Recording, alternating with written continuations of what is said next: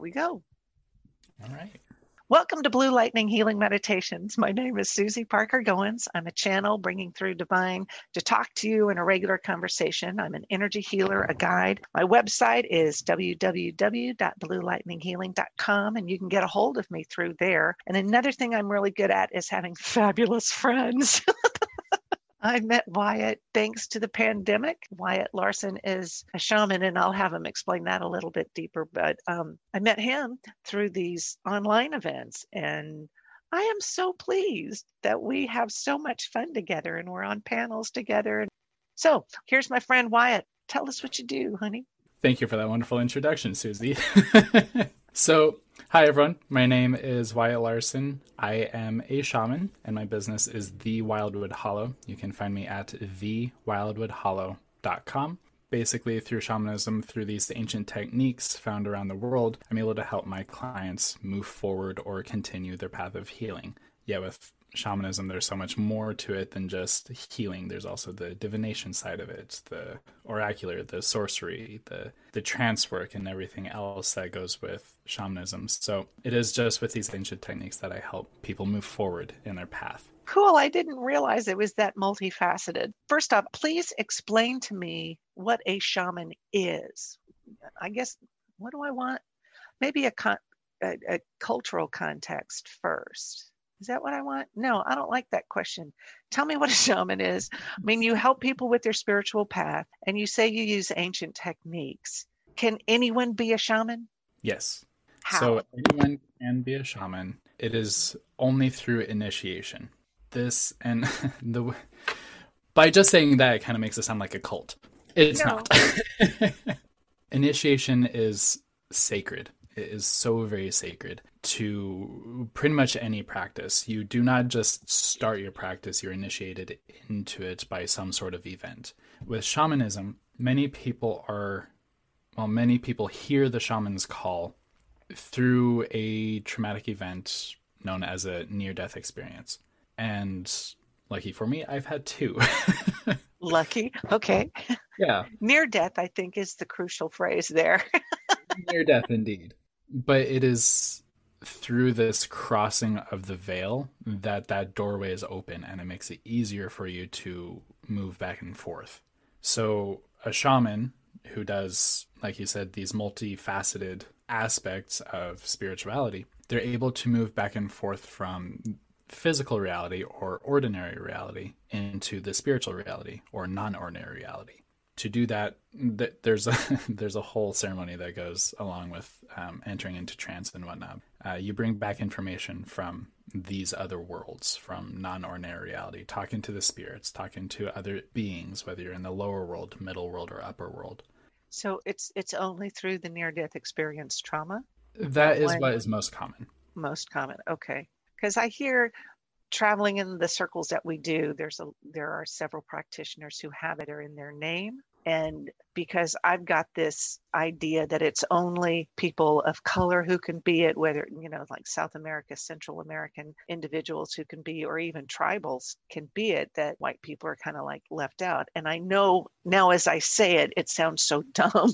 because because the magical tradition is pervasive. It's one that is undercover. There's a lot of folks who don't want to admit that there is a magical component, even to their religions, you know, the ritual and the bringing up of energy. I know growing up Catholic, we sent our prayers up on the incense smoke. And then we had that whole mm-hmm. ritual of the Mass and stuff like that. I'm pleased to know you so that you can dispel those myths and misconceptions for me. You said you've had two near death experiences. That's the most common way to hear the call. How did you go about your process? What did you need to do to feel fully fully shamanated?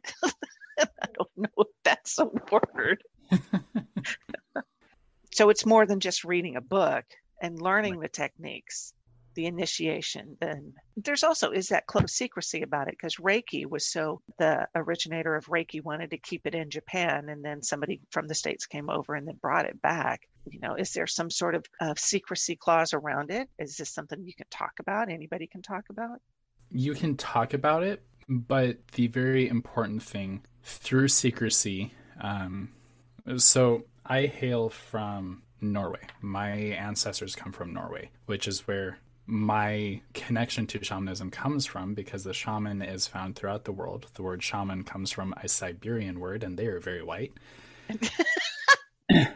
and when it comes to that, there's a word called runa. Runa is the word meaning secret or mystery or occult.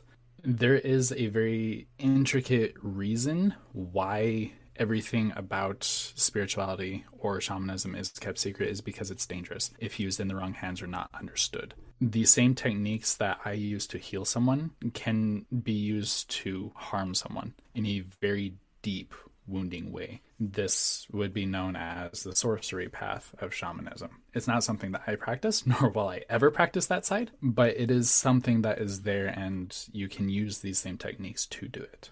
So okay. there needs to be a veil there in some aspect. I was initiated through death, of course, several years ago, I was on my way home. So I lived in Colorado. I was on my way home down I 25 southbound. And this is at that point a eight lane highway. Oh. And there's a dividing wall between northbound and southbound. This was a very snowy night. And I hit a patch of black ice at about midnight and hit the dividing wall, ricocheted across four lanes of traffic. And there's a semi right behind me. And, uh, I will leave the rest to your imagination. But I did crossover. Okay. And I came back. And it was this uh, initial event that initiated me, that helped me hear the shaman's call. Up until that point, I was just researching. I was doing this and that. I had been part of covens and Wicca and different pagan traditions. I've been researching Atlantis and crystals and crystal skulls and everything else in between. And it, oh, and herbalism. I was very huge into herbalism, still am but none of it made sense. None of it fit together very easily until I died and came back. It was after that, everything kind of fell into place. Everything about my path started to make sense. And so I found my teachers, Jim and Roxanne, in Woodland Park, Colorado. Wonderful people. I love them dearly. They are now retired. So, congratulations if you guys are watching this or listening. They taught me everything that I know and from that i was able to expand upon what they taught me and create my own path they taught me the bones of what i needed so okay. yes and then my second near death experience which is very important as well in the story is what initiated me into finality it is when the spirits gave me the name shaman they don't call me wyatt they don't call me shamanism practitioner they say shaman do this shaman do that. Shaman, we need to do something about this. Shaman, there's a spirit. Shaman, shaman, shaman. They don't call me by my name. well, that is your name then. It is. It is now my namesake. Yeah. Um, this near death experience, I was in Peru. I was initiated in this way through the sacred brew known as ayahuasca. And it was beautiful. It was my fourth ceremony, and there was nothing but light. And it was something that I will never forget. I was completely crossed over. My spirit was intertwining with that of Creator and the rest of consciousness throughout the entire universe, not just us. And it was like a dance. And I could have just stayed and not come back, and I would have been completely fine. wow. But I was told to come back. It was my best friend Alec. He went down with me and he started whispering in my physical ear, It's time for you to come home. It's time for you to come home. And so from this, my spirits were around me. I could see them. They were giving me a power song so I could feel back in my body, like hitting on the open bones where you can feel them. So, like on the collarbone, the knees, the shins, elbows, the chest area, jaw, face. Tapping on these, my bones are home. I am a shaman. These bones are home. And I would chant that, and that is what in, that is what brought me back is that chanting. And it was this initiation, like I said before, that the spirits from that point on no longer called me Wyatt. They would call me Young One or Drumvolker, um, which is Bulgarian. It's funny, meaning Dreamwalker. Oh, wow. But they would call me that. I had no idea they've been calling me that since I was 12. and it was a very interesting time, but that initiation is what gave me my namesake of shaman. And I don't like using it because it is egoic. I usually like saying shamanism practitioner, but okay. my spirits are trying to work with me on owning my power and the way of doing this is Yeah. to call myself shaman. So there's so much more as to what creates a shaman versus shamanism practitioner, and we can get into that a little bit Well, later. let's- if we could look at the difference between those two, because with your experiences, I'm like, whoa, okay, well, I know better now. I, I do know some practitioners who call themselves shamanistic practitioners. I'm going to assume is that you have gone through some incredible life experiences. And, and I know from talking with you at these events, you are here to serve the community. You're here to help heal people and to and to show them a path. And a shamanistic practitioner, it seems to me they have the same intention, but there's just something in there that hasn't happened for them. I'm thinking, is that can you clarify that for me, please? I will do my best. Okay. with my own understanding and what the spirits have taught me. A shaman, and this is where that definition will come in. Shaman is a word coming from Siberia, uh, coming from a Siberian tribe called the Tungus. It is a man or a woman who is interacting directly with spirits to address spiritual aspects of illness, perform soul retrieval, divine information, help spirits of deceased people cross over, and perform a variety of other ceremonies. This is extremely important to know because based off of that you can kind of deduce that it is the shaman is the spiritual leader of a tribe, a group of people, a community. Okay. You you can be a shamanic practitioner, know the techniques, be very in tune with nature and the spirits, but you're not a true shaman until you have people depend on you, until you have a community to serve. Oh. Shamanism survived so long because they had to know where the food is. And so divining where that information is, where the food is moving, it's true information if they can go and find this food. So it survived so long, and the shaman, because of that, has gained such importance within any community, uh, whether it's healing, performing rites, healing the land, blessing the land, so on and so forth. And I could keep going on on that side. But a shamanic practitioner does not have this community that depends on them. And so I know I like to say I'm a shamanic practitioner because sometimes I feel like I don't have this community that depends on me at that level. Yes, I have some people who depend on me, but it's not at the level that would create a shaman. And so many of us who are in this Western culture don't have this community, but we know the techniques. Many of us have gone through the initiations that I have. Some haven't, and that's okay. It doesn't make us shamans. Okay. So you can't just take the name and apply it to yourself and just put it in your name and be Right. one. There are certain experiences and growth, it feels, that needs to happen to be worthy of being called that. Now, is that a community bestowed title? Yes and no. Uh, it, it varies around the world. Traditionally, depending on which tradition, a young shaman is chosen by the senior shaman, a young person to learn to apprentice, and would serve as the shaman's apprentice for a very, very long time up until the shaman passed over. It was thought that when you a shaman taught you a certain ritual or ceremony in such a very particular way, they no longer had that ability. So they're passing on the power to this young shaman. Oh, And so it was extremely important. It, it's a very ceremonial, symbolic passing of the torch, if you will, to this next generation. I don't know why I went on that. I kind of forgot where we are going, but it's no, it's fascinating. I'm I'm entranced. Shaman being a community bestowed title versus having some sort of grand graduation ceremony. So, but that's fascinating about the the idea that as an elder teaches the younger that that skill is actually passed on. Huh. hmm And then because of that, because it's so ancient, that skill being passed on gains more power with each coming generation. So there's another reason why the veil is there is because if someone taught something to its full extent, they would no longer have that power in a lot of different traditional cultures. Okay, so you've already blown open the idea that it was only a person of color thing, that it is something that happens throughout the world. And Mhm. Yeah, they're showing me a map.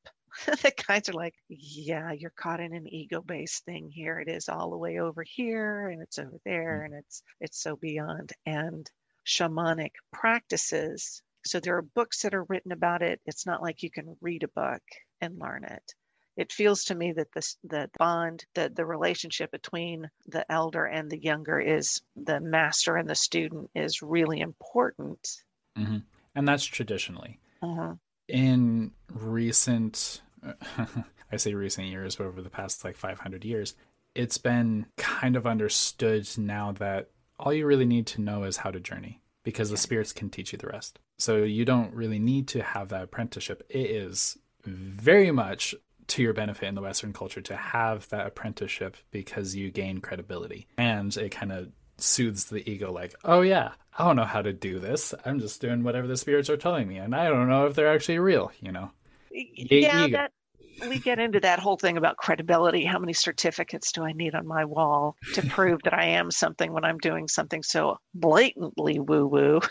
you know, so. Right. Uh, Uh, but I and I do agree with you. I think that's a Western culture hang up. And then of course there is public health and safety. So there are some practices that that would nice to have some level of expertise done. But how do you measure spirit guide receptivity and and what guides you have and right. And that's the entire soothing of the ego and within shamanism the egoic death comes through many different ways you cannot journey with ego you cannot move into these spiritual realms with ego because ego is the one to tell you that you're just imagining things so I recently did a piece on Kundalini, and part of the Kundalini awakening experience is that self realization that you are able to release ego. Mm. And it seems to me there's some similarity. I don't know exactly, but it feels like I'm I've been researching these similar these parallel paths of spiritual practices. So, what we're all looking for, I would think ideally, would be an opportunity or some way to release the ego, to release our attachments to all of the physical.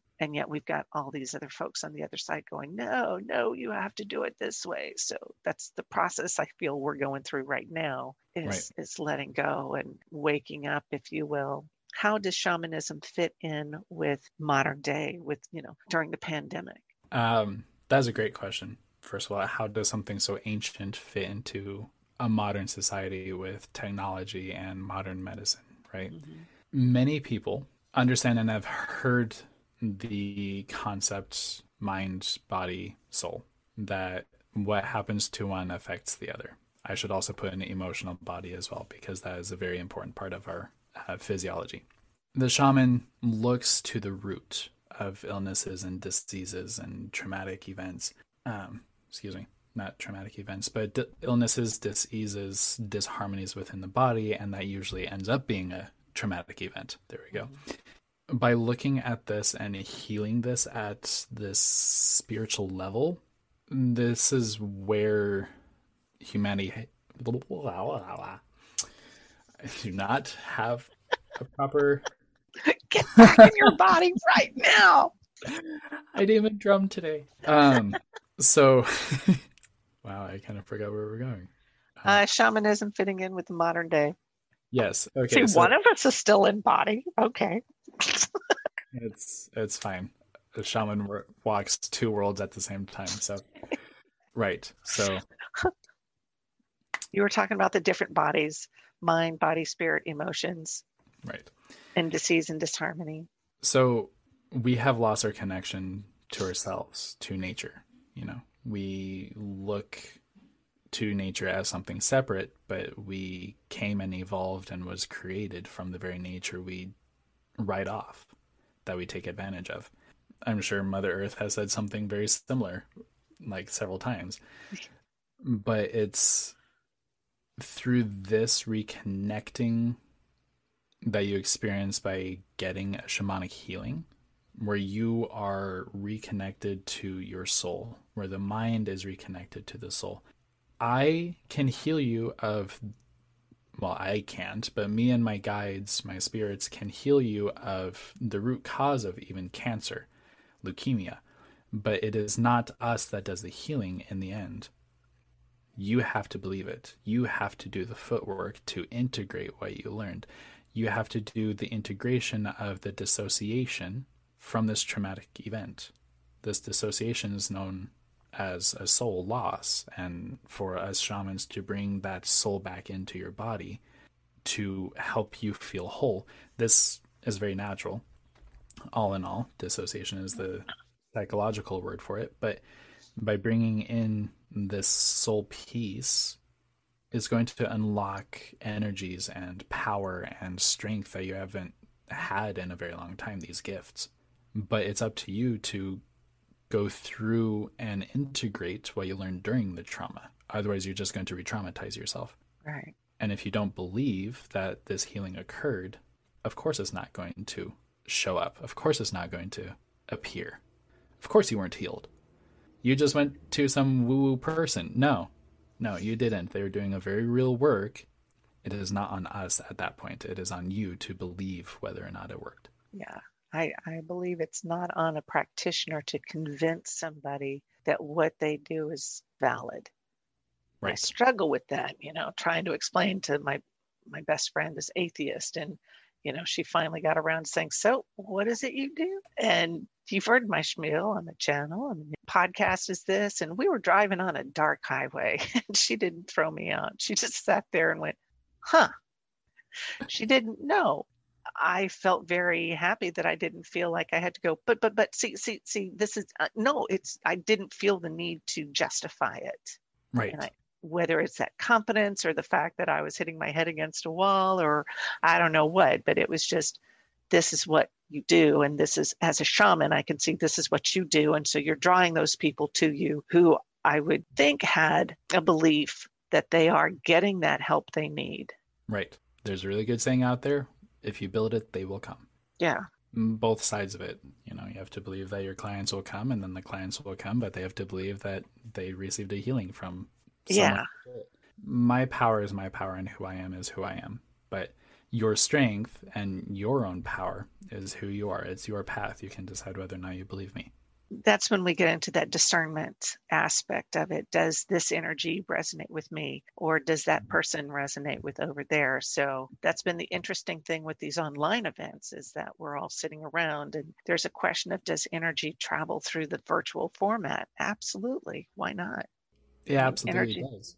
Everybody talks about thoughts and prayers or Reiki or sending. You know, when I had my cancer experience, I called on as many people as I could to hmm. send energy. Somebody had the unfortunate task of saying, So where are we sending it? And it was colon cancer. So I got to say, My butt. Send it to my butt. it's just as sacred as the rest of your body. It is. Well, yeah, it's all there, you know. But I am a firm believer that where energy is directed, that's where one can affect change. Right. And right. then we've all got this thesaurus of spirituality in front of us saying, how do you present it? Like I once asked somebody, can I send Reiki to your husband? She went, no, no, I don't believe in that stuff. What about thoughts? Can I send prayers to him? Oh, yeah, sure. Mm-hmm for me, it's essentially the same thing. It's just how one presents it to make it accessible to the other. I think that's part of where my channeling happens is like what guide, what formation, what aspect of divine is going to become resonant with you. Is that the same thing you have going with with shamanism with being a shaman is that you present who you are and if it resonates it does or do you change it up or i how does that I, work let's put it i do not change the bones okay. you can if you look at your body, you have a malleable skin. You can flex it, you can change it. Your bones do not do that. And so I cannot change the bones of who I am or my practice. But when it comes down to the healing story that I experienced when I was in non ordinary reality, when I was going and picking these souls from the stars, when I was going and bringing a power animal back for them to help integrate, when I was extracting pits of snakes from their heart,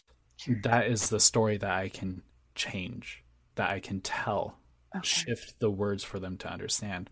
The bones of my practice will never change. The bones of me will never change.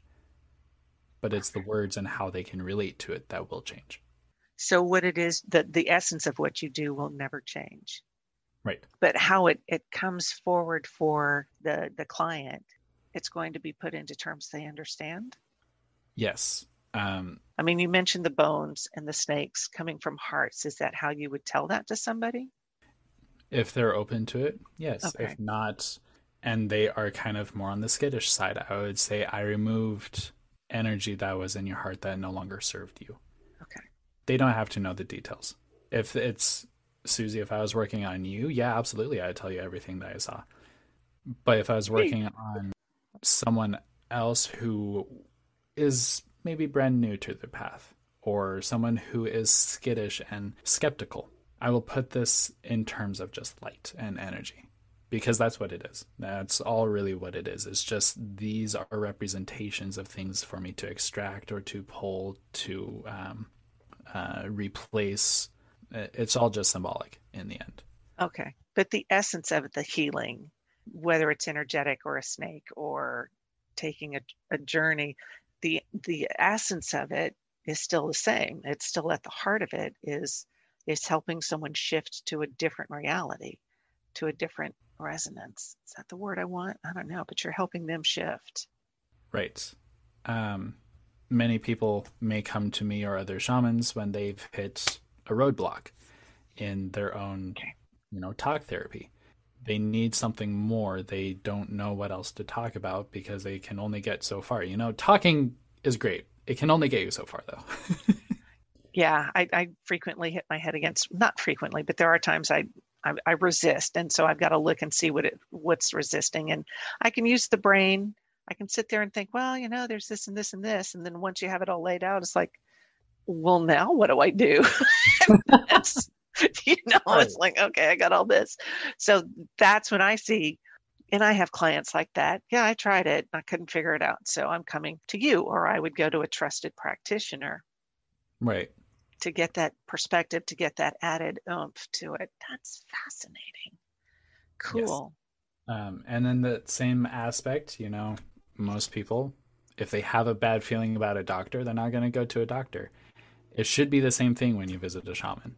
If you don't have a good feeling about this shaman, don't visit them. But we shamans or shamanic practitioners have also a little bit more leeway than a doctor. If we don't get a good feeling about the person we're healing, we can say and hold our boundaries. I don't think today, or I don't think I'm the right practitioner. Yeah. And then I'll pull out a list of other practitioners. yeah. Provide, you know, I noticed that. I, I was brought up in the corporate world. It's like, yeah, if I'm going to present a problem, let me present a solution. Mm-hmm. So here, these are other people. And, and it's important to me to have a list of people on hand that I trust I don't necessarily have to work with each and every one of them, but to be able to say, no, I know this person and they're good. It's still helping the community and helping other people heal and to, to shift their energy and to, to work within this interesting times, these interesting times and uh, the vibrational shifts. Right. And it's it's important in this time um, to be able to rely on community, whether it is a spiritual leader or your friend. So there are spiritual leaders out there who are not so spiritual. I'm, I'm digging up these different stories. I don't know why this question is coming forward for you, but we talk about practitioners we trust. Why would there be someone who would want to go out there to to swindle folks? It just amazes me that there are some folks out there. Some folks call us charlatans and they challenge us, but what about those who are out there with who are up to no good? Right. And that's the sorcery aspect. It's oh. Sorcery is not just trying to harm someone. It is also manipulation. It is oh. this corruption of trust that people are putting in someone when and I say this not lightly because um, I am not exactly a fan of the beliefs um, for my own self, but within the Bible, it does say, "Do not trust a false prophet." But you, it's going to be hard to know who a false prophet is. And obviously, I'm not saying a word for word, but it is it is very hard to tell who a false prophet is because they have a big following. They are very silver tongued. They have wonderful wordage, and they make it sound so fancy and graceful and easy and easy. They make it sound so easy. But it's not. Uh-uh. They will never they will never tell you about the inner work. They will never tell you about how to rely on yourself, what it means to have a dark night of the soul, what it means to have a near death experience. They will never tell you this because this is self reliance upon who you are. And what they want is for you to rely upon them for you to rely upon them at such a level that it is easy to manipulate you and for their own good. And then if you try and leave, some of them may try and curse, may try and perform sorcery through these very techniques that I perform for healing. Okay. And it's very it, it's dangerous. And these false prophets, you know, shamanism is a path of direct um, direct revelation for you to talk directly with his spirits. I've had conversations with Jesus, who's just an ascended master. Yeah. Like Jesus, Mary, you've you've brought in Mother Mary before. I I, I was about to say, oh Jesus, I've talked to them all. yeah, I yeah. I have. I love working with Mary Magdalene. Precisely, you know, working with Mary Magdalene, with the Magdalene Collective, like Galactic Ashley says, working yeah. with Jesus Christ, or even if you want to go over to someone else, um, Buddha or yep. Shiva in Hindu, you know, you can talk to any of these people, or you can even go to Mother Earth, directly to Mother Earth, to the spirits that reside on the land. You can talk to your own higher self. This is a path of direct revelation you don't need to rely on someone else to tell you what it is. So yeah, sure, I like going and getting my cards read, but I do it to double check what I'm getting is true. There is a lot of there I, I encounter folks who you know I, I i listened to their guides and they said well yeah i thought i heard it but i didn't trust it mm-hmm. what would be the source of a lack of trust in one's own intuition um, that goes back to we're disconnected from nature we are disconnected from ourselves. Okay. You don't trust nature. Spirituality is just as nature as we are. It is not physical in a lot of aspects. It has physical symbol uh, symbolism, like go to Stonehenge. You know, yeah. it's all stone, but the roots of it, it's all just energy. Yeah. Such amazing ceremonies happen there at Stonehenge, but it you can take the stones away and just do the ceremony as is. You know, stone's physical reality don't mean anything. But to us, it provides permanence. Yeah. And so the trust in something non physical is hard for the Western culture because we're so disconnected from it. We don't perceive it the same way the ancients did. For me, spirituality is believing in something that makes you better for having been here. You leave the place right. better for having been here. It doesn't have to be the Bible. It doesn't have to be the Quran or the Torah. It, it's it's just this general. It's not a book, which you know I feel religions are man-made constructs, mm-hmm. and and it may take some of that responsibility off of someone to actually do some inner work. But in general, it, it's spirituality. That's however you see it that makes you want to strive to be better, to make an impact, a positive impact. Right, right. And if you look at the roots of all religion, you'll find the same bones that's found within shamanism. Shamanism is the first, it is the bones of what we worship. You peel back all the layers and you find exorcism is compassion, depossession, and extraction at its finest. You know, trying to, uh, what is it within psychology? You can find dissociation, soul loss. And by going through this, they believe that they can help this person retrieve their own soul through talk therapy or through um, re experiencing the trauma, where they take you on a guided meditation. You can find the bones of shamanism in everything because it was the first religion. It I do not like that word, but it was the first practice. Okay. That first connection with spirit. Yep. Cool. That's awesome. I'm getting all kinds of shivery now. Or maybe I should close my window, but um it's a little chilly today. it is. It's lovely, but I've got my skulls all sitting along here. So, and my dragon, I keep dropping dropping my dragon and little chips. He's looking a little bit more war weary. Sorry. He's just showing his true form. Yeah. Yeah. So, wow, that's you've really dispelled a whole lot of of ideas I've had about it that I feel I, I don't give some folks enough credit and and i and i what i tend to do is to get like when i was working with my black dragon at first like oh you're so great you're so wonderful let me let me be respectful and he just sat over there and just went oh for the love of god would you just get over it and let's start working? Right. So you know shamanism is feels to me like pulling up your your sleeves and saying okay let's go tackle but let's do this. Mm-hmm. and having an experienced or, or practiced guide to take you to those parts. I can see shamanism as taking one deeper than they could typically do on, say, a YouTube meditation. you know? Right, right. Um, yeah. yeah. Though I will say, and a really funny side story, if this doesn't make it, it's fine. But my brother was doing a um, hypnotism on YouTube when we were younger, and so he was like really entranced in it. And I had like this spiral or whatnot. But I just remember this guy saying, "All right," and you'll fall asleep in one, two, three, and I hear a snap, and Morgan fell to the floor. I'm like, "What just happened?" And that was on YouTube. I'm like, oh, "That's probably not safe." The hell? Yeah, yeah. I I, and and that's that's the reason I asked that question about these folks who are just tossing their names out and calling themselves shaman. And I'm like, really? I don't know. And it could just be a question of their energy not resonating with mine. And that's part of the process is using that discernment. Right, right.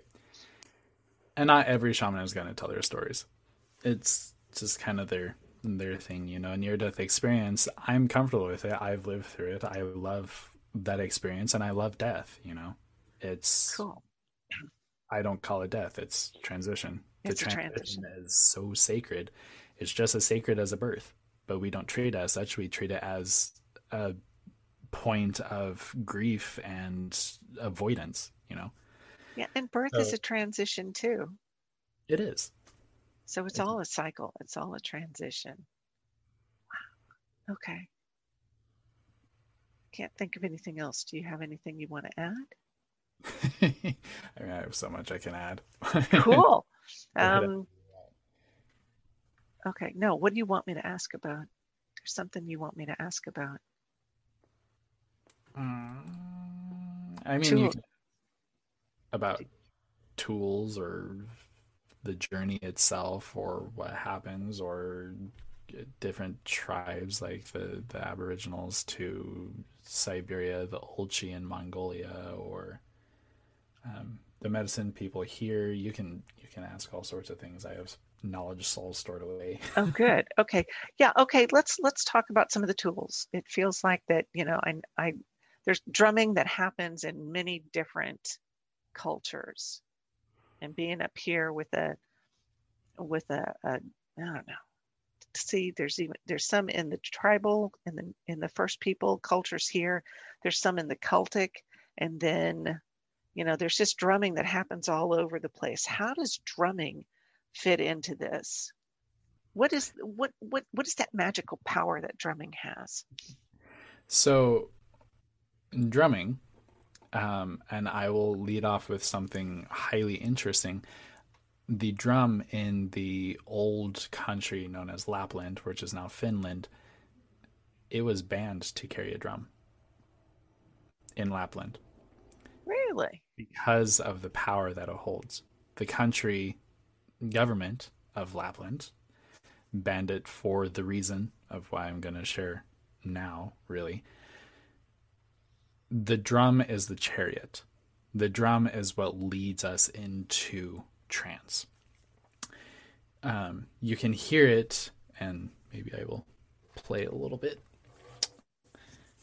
Um, the drum, what it does, and I'll explain it scientifically because, yay, the Western world.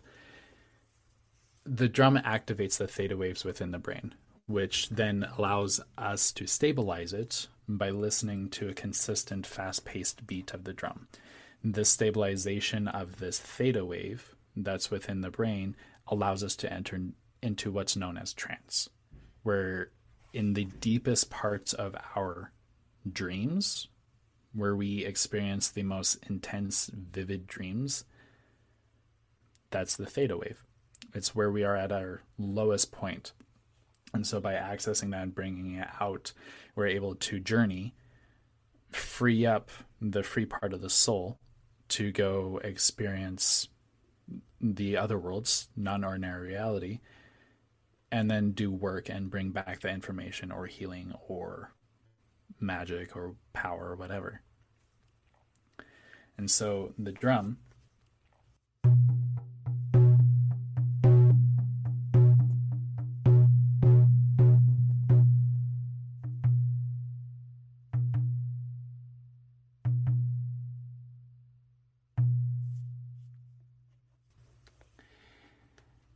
through this monotonous tone, this repetitive tone, we're able to enter into that trance. And it's not only just the drum, you can with a rattle as well.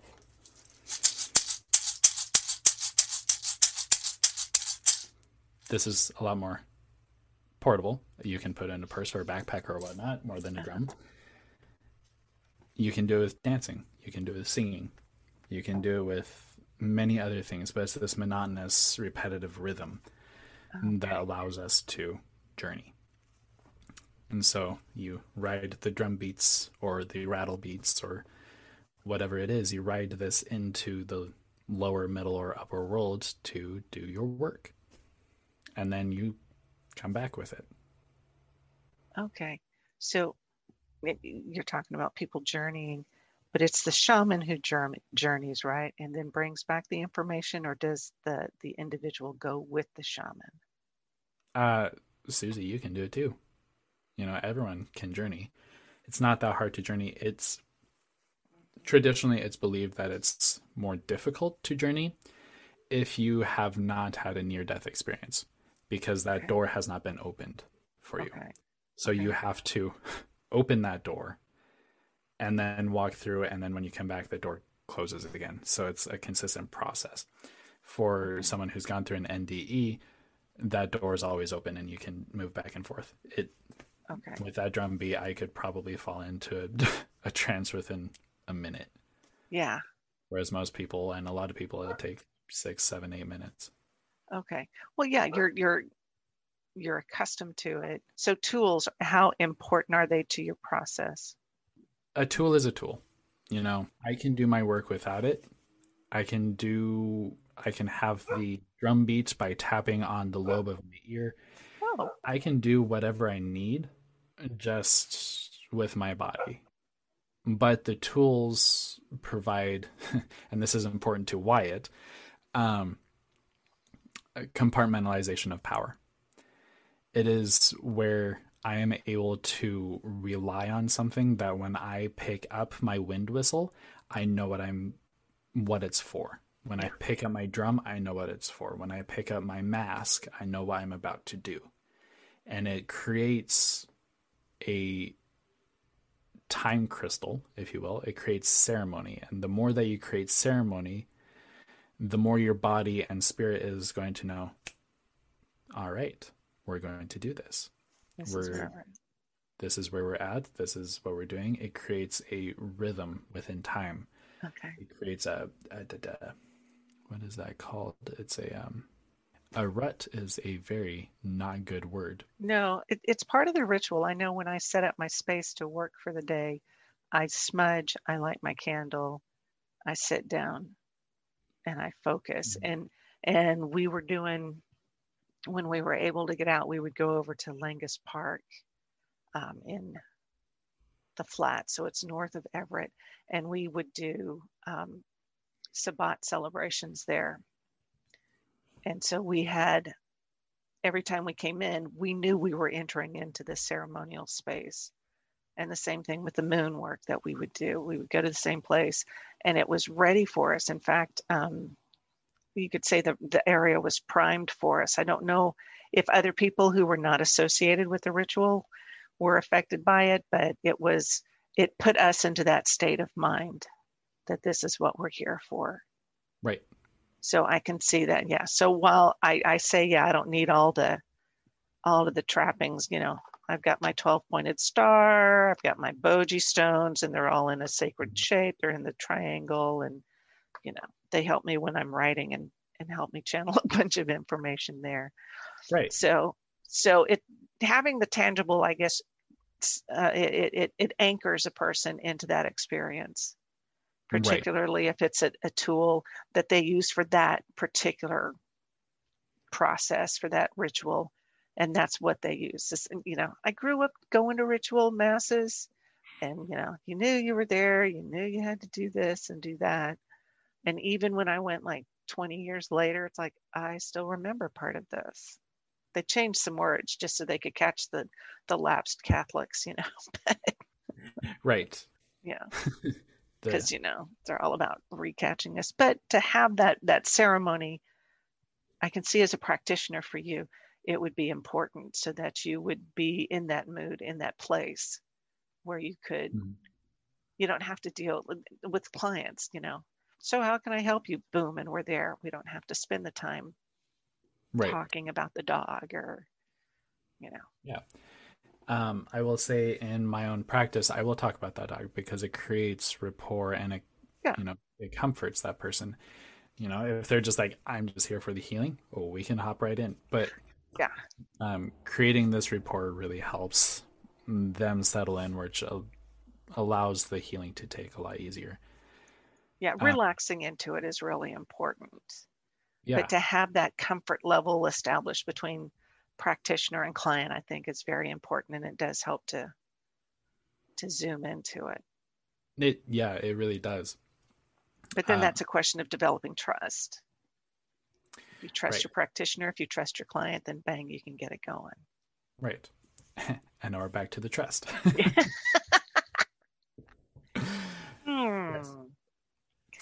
but cool. it, my tools are extremely sacred to me. They hold such power, and you know, my drum.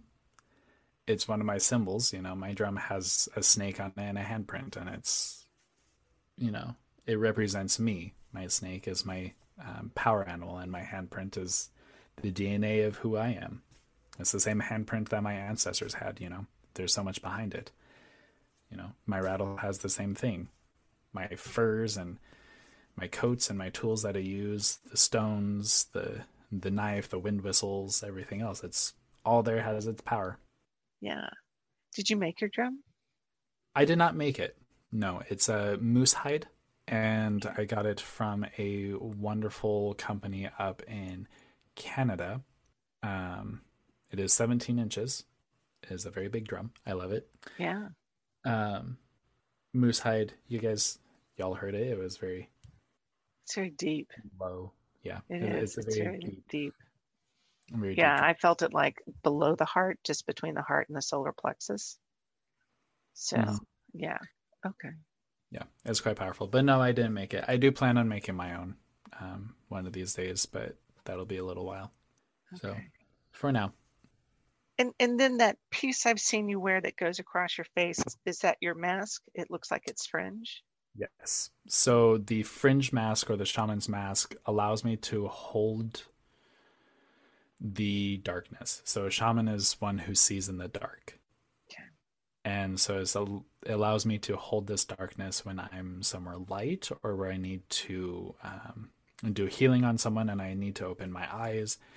I usually work with my eyes closed, but when I'm doing healing work on someone and I need to scratch a something out or I need to suck out a, something that needs to be extracted, this mask helps me hold that veil. So. Oh, okay. Cool. Uh, are we complete? Okay, because I know shamans, they're not doctors. They don't, they're not medical practitioners, but we've already talked about the con- connection between body, body, body mind, spirit and emotions. So I think I'm good. You, I, gosh, you've really helped to dispel a lot of the. I know I keep saying it, but it's true. You keep you have dispelled a whole lot of my false notions about it, and and I get what I've truly gotten from you is how sacred a path it is. Mm-hmm.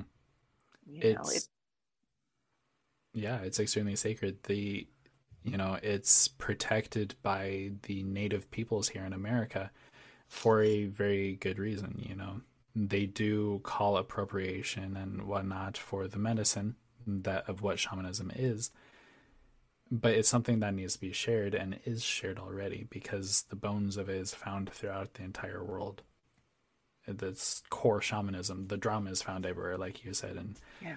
Ireland and here in america and up in lapland and over in the aboriginals it's it's everywhere so it's not it doesn't belong just to one people but i do respect that the individual practice of the medicine people here in america is that, and I will never claim I'm a medicine person. Okay. So that's where that thesaurus of spirituality gets very clear cut. Shaman is one thing, a medicine person. And and I and I respect like, oh God, what was it in the 90s? They were doing um, sweat lodges. Just, you know, mm-hmm. Marge and Fred were coming in from Utah to go do one. And then, oh golly, you overheated. Sorry about that. you know so i can understand that the disrespectful use that's for profit or the manipulation that we talked about um, is not going to be I, I, not only should that practitioner who thinks they can help you know who's doing it just for profit should be discerning but I, I feel the people who are in search of healing need to understand why they're looking for it if it's just because so they can take pictures of it and put them up on the wall or you know do those old slideshows you know, it's right. not it's it's the intention that is so important to it and and i i you know just talking to you today it's like wow you've got a very sincere and deeply set uh, you know lifetimes back intention of being the healer who helps and you're and it you're not afraid of the dark of the shadow work no because you've done it you've done all of that shadow work, two near death experiences, and you know, and you're back.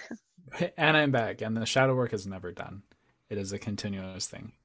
Yeah, I think so. I, I think you can work on it to a point where there's a balance there, but shadow work and to think that I think that's a definition too that I'll, I'll, explore at some point as shadow work. That's a concept. It's like people think, oh, I can do it and I'm done. It's like, no, you've got to keep working on stuff but then you're healing ancestors and you're healing um, mm-hmm. what is it ancestors what goes forward descendants there we go yeah. so ancestors and descendants and so our shadow work works to to get that equilibrium going so we can function normally and to help those before and after so that's i think that's what i'm going to call you back to work to talk about next time take us on a journey to our ancestors and descendants Oh, that would be so cool. I'm gonna whip out my phone now. Let's. but I've got like three things to edit. So, oh my God, that's brilliant. That's brilliant. I, I would love to talk to you about shadow work. That means that's one script I don't have to write. oh yeah, absolutely. Come to me. like I'm here. Sure, baby. Sure. So many things that you can talk to me about. Oh God. You know, it's a it's a good idea. I like it. I'm going to say, I'm bored. Let's talk to Wyatt. hey, I'm all for it usually. I I'm so glad. I was looking forward to this for so long too. I'm like, ah, it just needs to be here already. I want to talk to Susy. Yay. I'm so glad. Wyatt, this has been so great. Okay. I'm so happy. I am so happy we did this. Thank you very much, Wyatt Larson, for for this really I this is you would think I do this all the time, right? this has been so enlightening and it's certainly helped me clarify. You have clarified for me a whole lot of the the the concepts and the and the traditions surrounding shamanism. And I am so grateful that you have taken the time. And I know we've talked about you coming back, of course. Of course, I'm so excited. So, this has been Blue Lightning Healing Meditations. I'm Susy Parker Goins. You can find me at www.bluelightninghealing.com. And Wyatt, tell me about, tell me how to get a hold of you and what you've got in development. Yeah, absolutely. Uh, first of all, I want to say thank you, Susy, for inviting me, and it's it's been a real pleasure and honor to be able to share my experiences here. I'm trying not to squeak. but I so, will. My name is uh, Wyatt Larson. I am a shaman or shamanism practitioner from the Wildwood Hollow. You can find me at thewildwoodhollow.com. Um, in development, I have a few things. I am creating currently a journey class where you can learn how to journey uh, the shaman way, I suppose. I am also in development a, um, a journey group where once a month we will meet. We will perform three journeys together as a group on a specific topic, and we will bring back the information that we have gathered and converse about it. Um, some people receive healing, others meet ancestors and descendants. We go and meet with certain spirits of the land that has just created an earthquake or go to a fire and help heal it. You know, anything that happens during that month um, whether on the big events or personal, we will be doing a journey on that. So, oh, how cool! yeah, yeah, I'm really excited about it, and it is going to be online um, through Zoom, of course. Uh, all donation based, uh, easy stuff. So if you are interested in doing that, um, go subscribe over at thewildwoodhollow.com and I'll send out uh, updates about that in in time. So I'm super excited about it and yeah, it'll be fun. Oh, that is so awesome. I love that. Okay. Well, I'm already signed up, so I'm okay, right? I yes, mean, with the newsletter. The newsletter, I'm signed up for that. I'm good. Okay. Well, thanks again. And Blue Lightning Healing Meditations. Um, I am so excited for this to go up so we can get all this information out. And until next time, blessings. Thank you again for joining me for another episode on Transformation Talk Radio. My name is Susy Parker Goins of Blue Lightning Healing and Blue Lightning Healing Meditations. My website is www.bluelightninghealing.com and you can email me at Susy, S U S Y. That's Susy at bluelightninghealing.com. Blessings.